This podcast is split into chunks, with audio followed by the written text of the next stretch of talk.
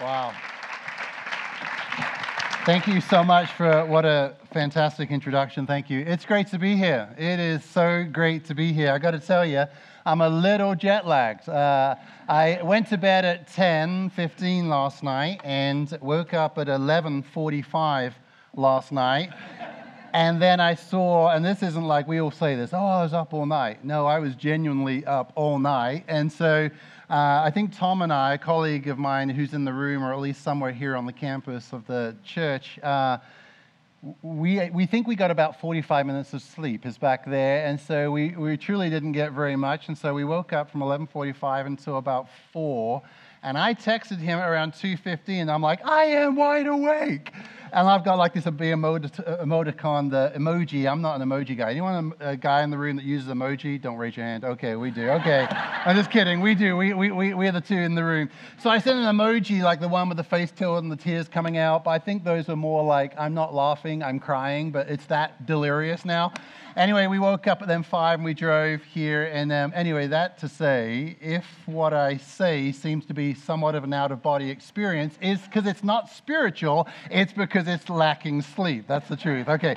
Hey, um, no, in all seriousness, thank you so much for the true invite, the warm welcome. I am, I love being here.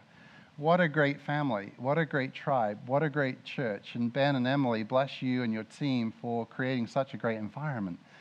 And um, it is truly an honor to be here. And then meeting uh, your team, much of your team, two years ago, not so much the new team. So I don't know, like um, PJ and others and the families, but still, I just love what God is doing among you. It's amazing. You know that God's at work here, right? You do know this, right? God is at work here. So, meeting them a couple of years ago, and then the invitation now, and it working out for me to be here to learn from you guys, see what God is doing among you, and also hopefully prayerfully to be able to speak some into your church is a huge honor. Thank you. It's a huge honor.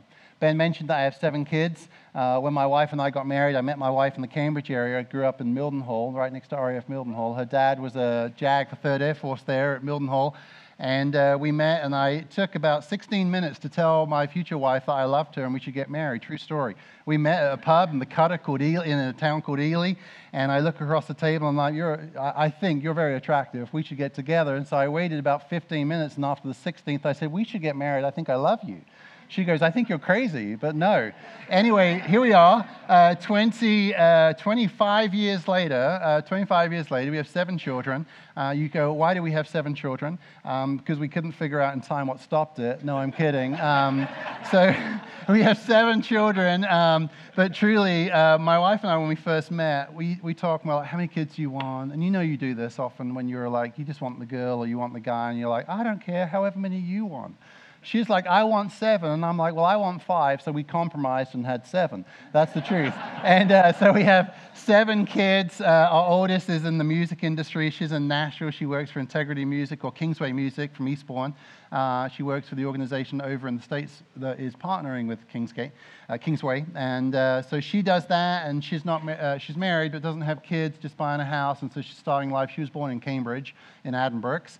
And then we have 48 other children that were born, uh, I mean, six other children um, that were born almost every two years thereafter. And so um, our little guy is around 13. He's along for the ride. And our oldest is 24, and she's like leading the pack. We have four boys, three girls, and a son in law. So we are so thankful. And uh, church, uh, it's a joy. Uh, Tom and I, it's an honor and a joy to serve. We love the local church, we love the bride of Christ.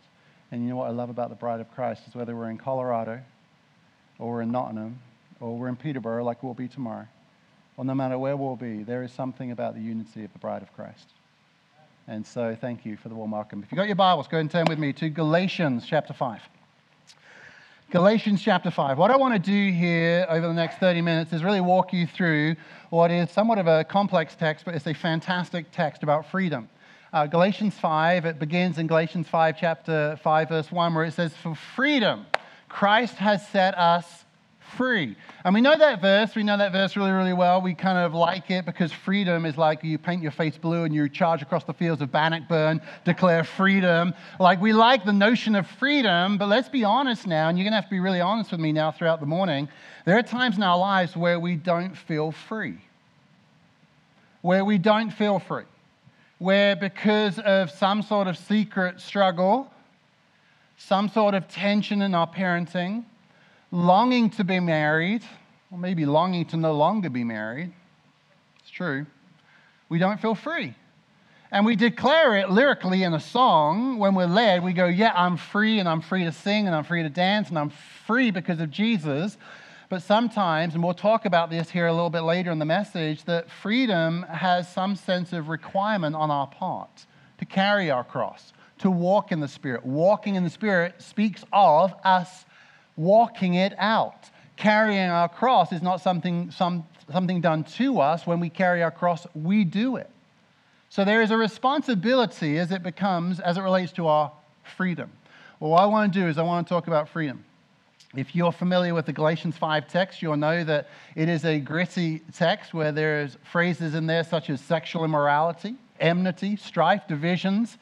Fantastic content for a Sunday morning when you don't know me. You're like, why is he talking to me about strife and envy and divisions and my sexuality? Forgive me, but I feel like it's in the text. We need to dig into this stuff. But then we come out of that and we talk about the fruit of the Spirit and we get to live in that place. Here's my prayer. Here's my prayer. Over the next 28 to 30 minutes or so, that we'll go on a journey of identifying where we are now, realizing that freedom has been purchased for us, and realizing that we can step into that freedom, not just for ourselves, not just for those sitting around us right now, but for an entire city that is desperate for hope. It's true for all of our lives. Sometimes we feel hopeless and we have the hope of Jesus. They're desperate I don't know what the statistics are for Nottingham, but where we're from in Colorado, we have the highest suicide rate among 17 to 21 year olds in the entire nation, I think. There is a desperation that is pervading our society. Why? Because we have, dis- we have excluded God and we're trying to find hope. And hope is not found in the absence, hope is found in the presence of God. So, Let's pray. That was all introduction. I'll make my message shorter at this point. But anyway, let's pray and then we'll dig in. Jesus, thank you for truly the, the body of Christ. Thank you for the body of Christ, the hope of the world, Jesus. Jesus, thank you that you are indeed the hope of the world. And there is no plan B, there is only plan A, and we are plan A, the local church, to carry the message of hope to the world, that we might be a people that can truly live in freedom. Father, we acknowledge that in times in our lives we don't feel free, but we all want to. We want to feel free. We want to feel free for our kids to parent well. We want to feel free for our spouse to have marriage well. We want to feel free in our singleness that we have healthy friendships and relationships. We want to feel free as a student to thrive in university. We want to feel free. So, Lord, give us your freedom. In your name we pray. Amen. Amen. We jump in in verse 16.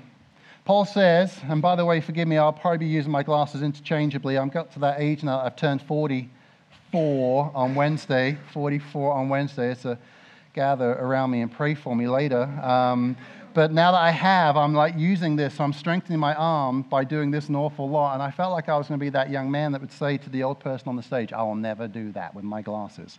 I now do that with my glasses. Okay, here we go, verse 16. So I say, walk by the Spirit, and you will not gratify or satisfy the desires of the flesh. He then says, For the desires of our flesh, the flesh being not the stretchy stuff that you stretch over your bones, but the flesh in Scripture speaks about your self will.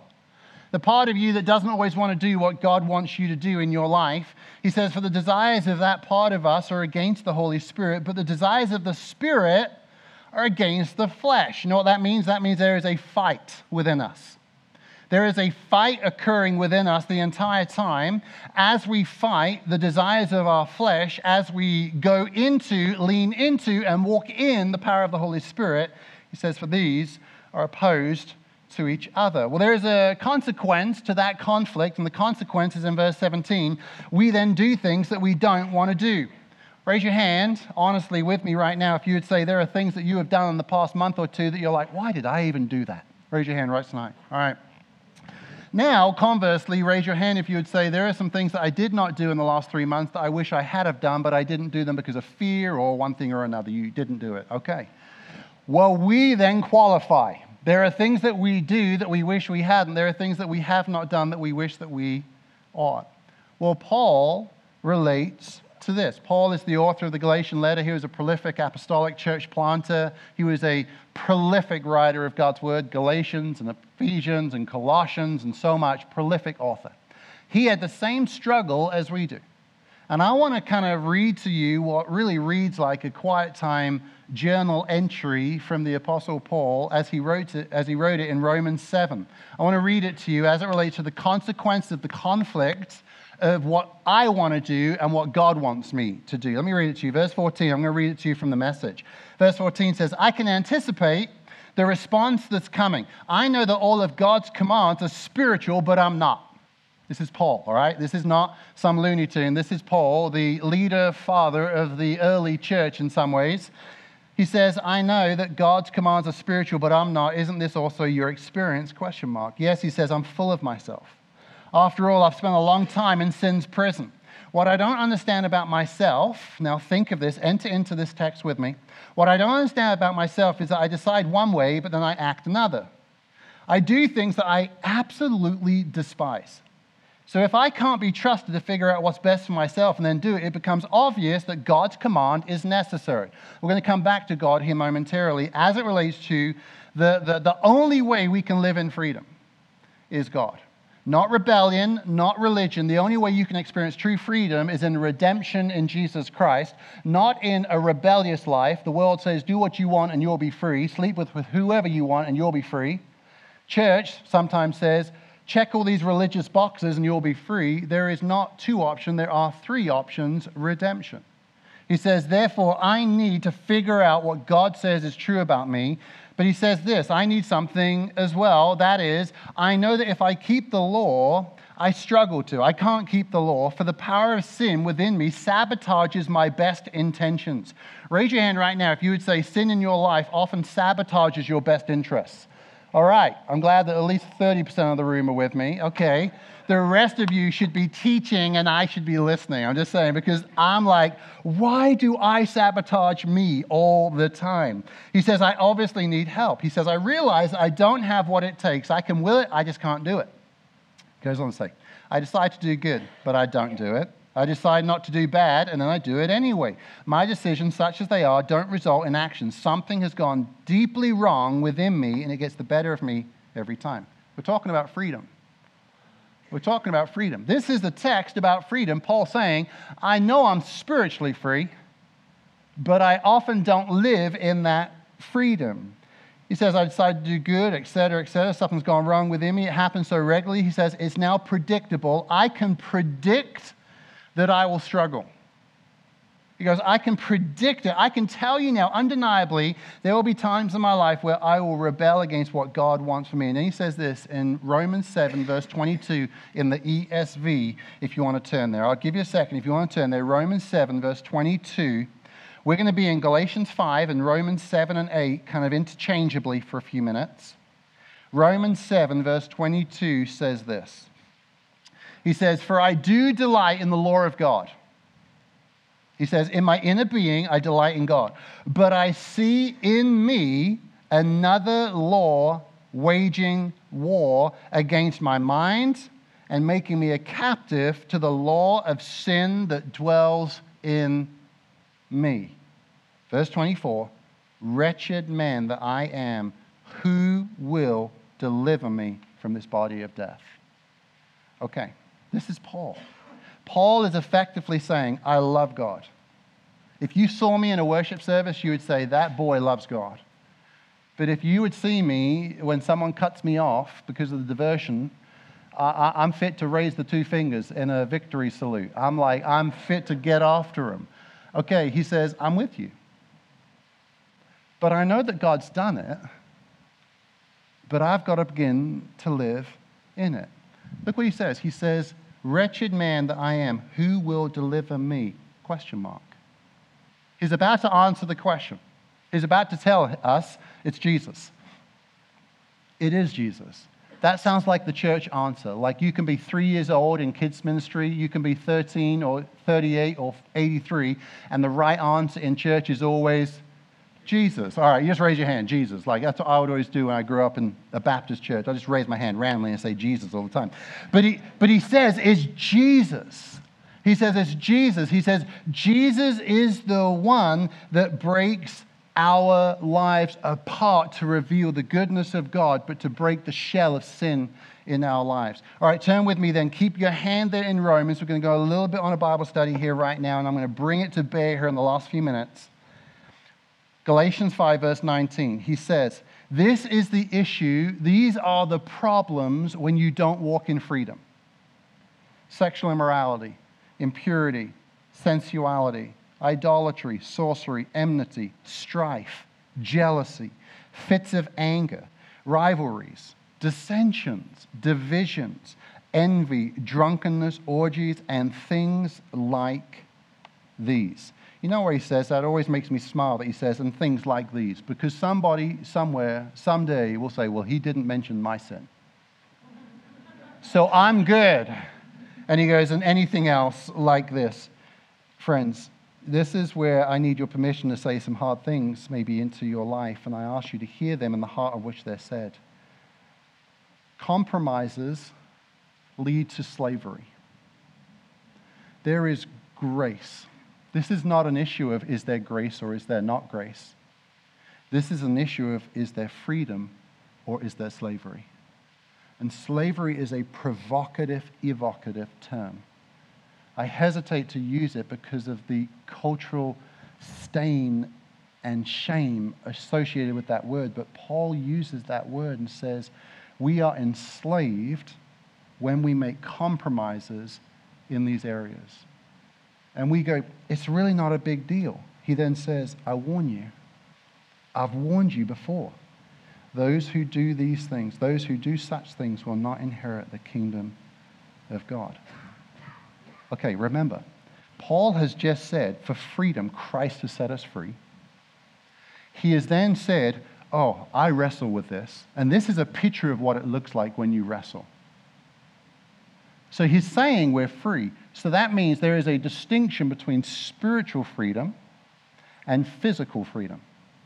You can be spiritually free, but yet not walk in the freedom that has been purchased for you.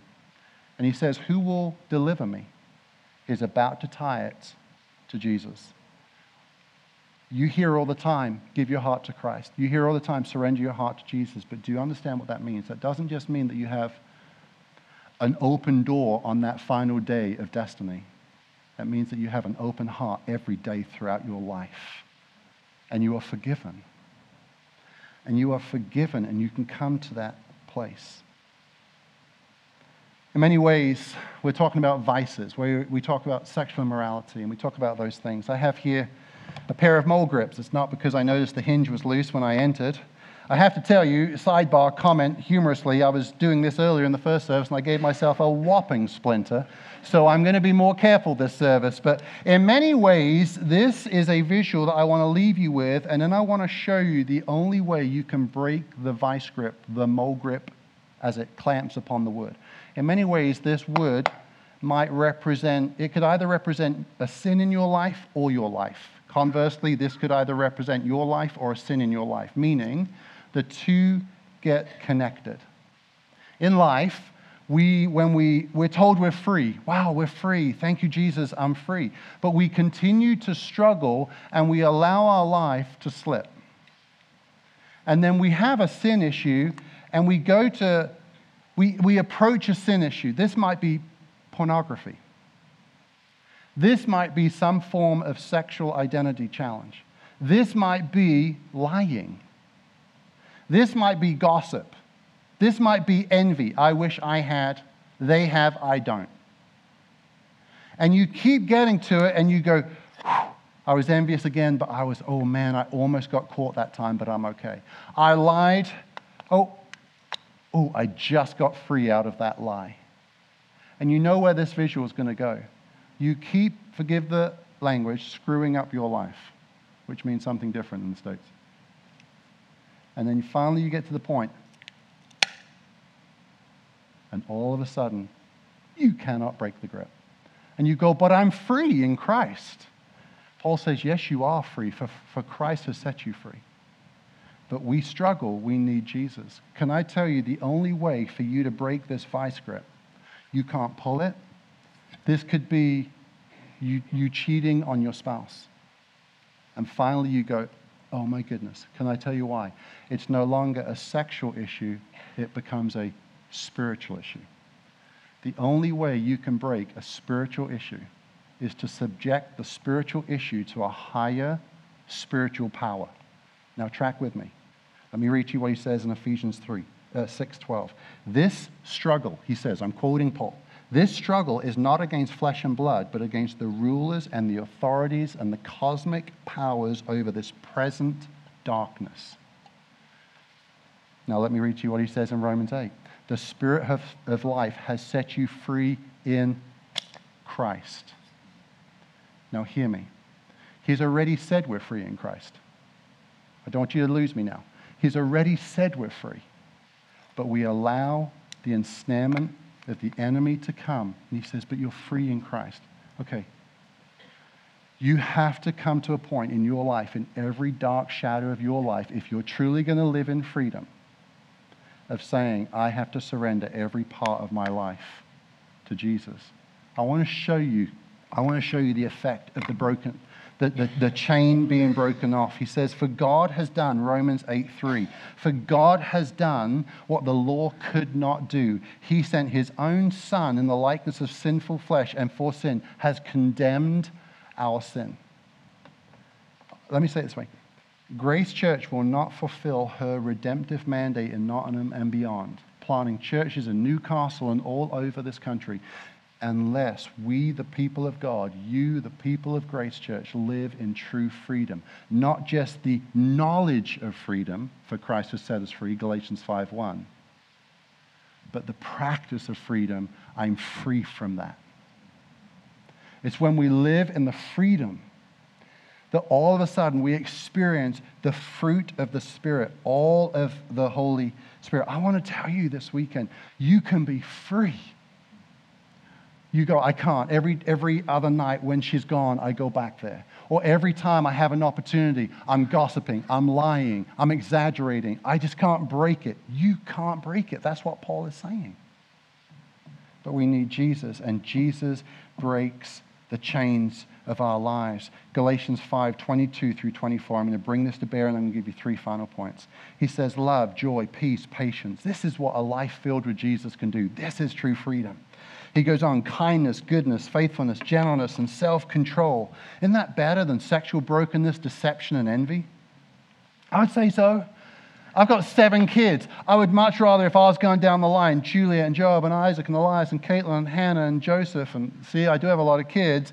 I would much rather go down the line and say love, joy, peace, patience, kindness, than start at the top and go sexual immorality, envy, divisions, dissension. And wouldn't you too? Well, there will be a day when the father will stand and look at the kids. And he'll go down and he'll say, This is the identity I gave you. What was the identity you lived in? And I want to stand there and I want him to look and go, Love, joy, peace. Because that day will come.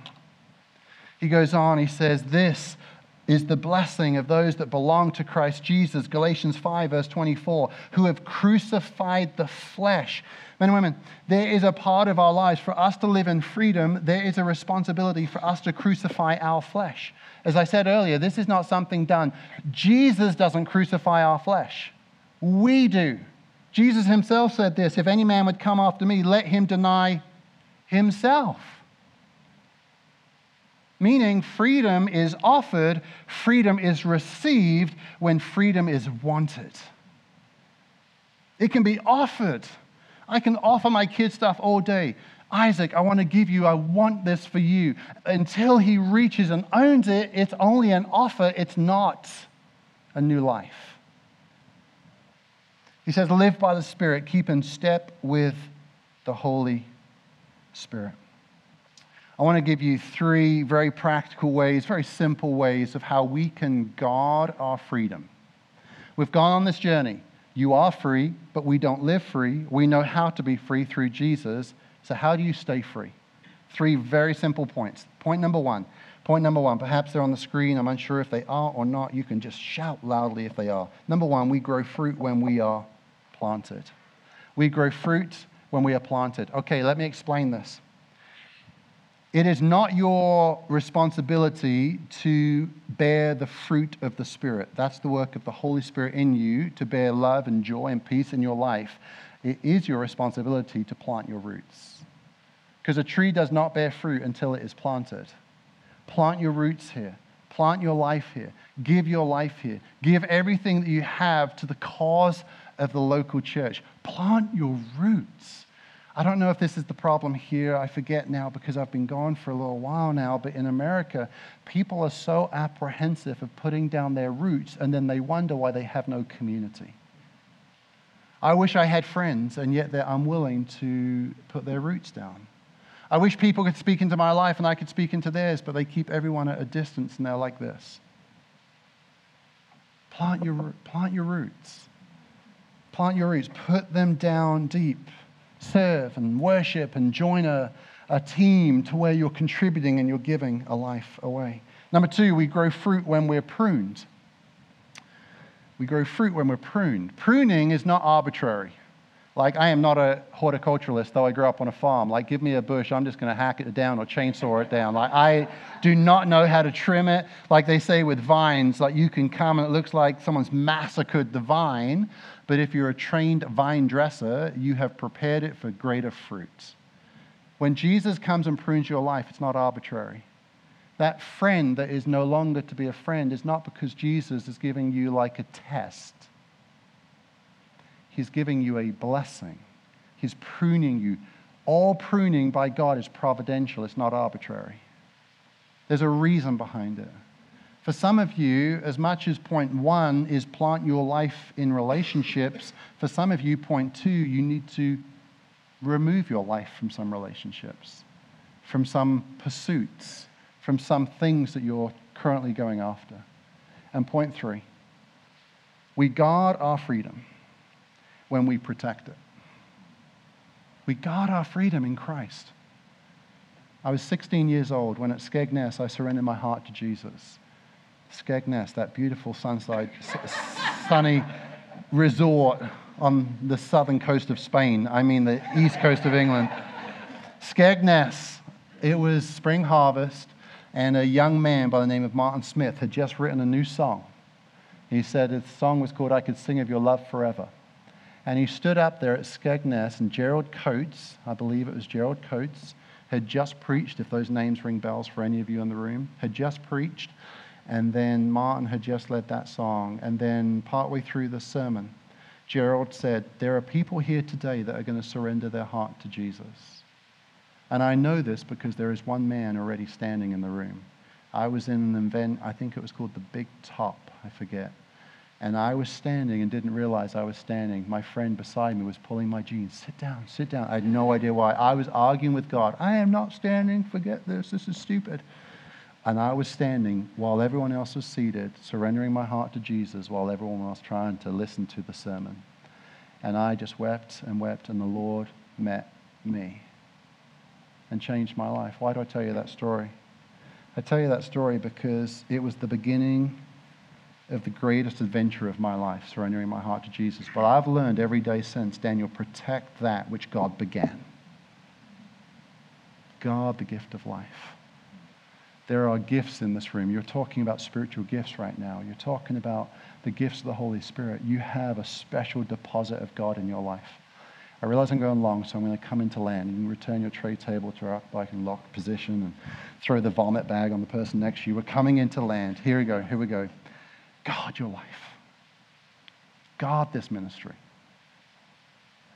Guard what God is doing in your life.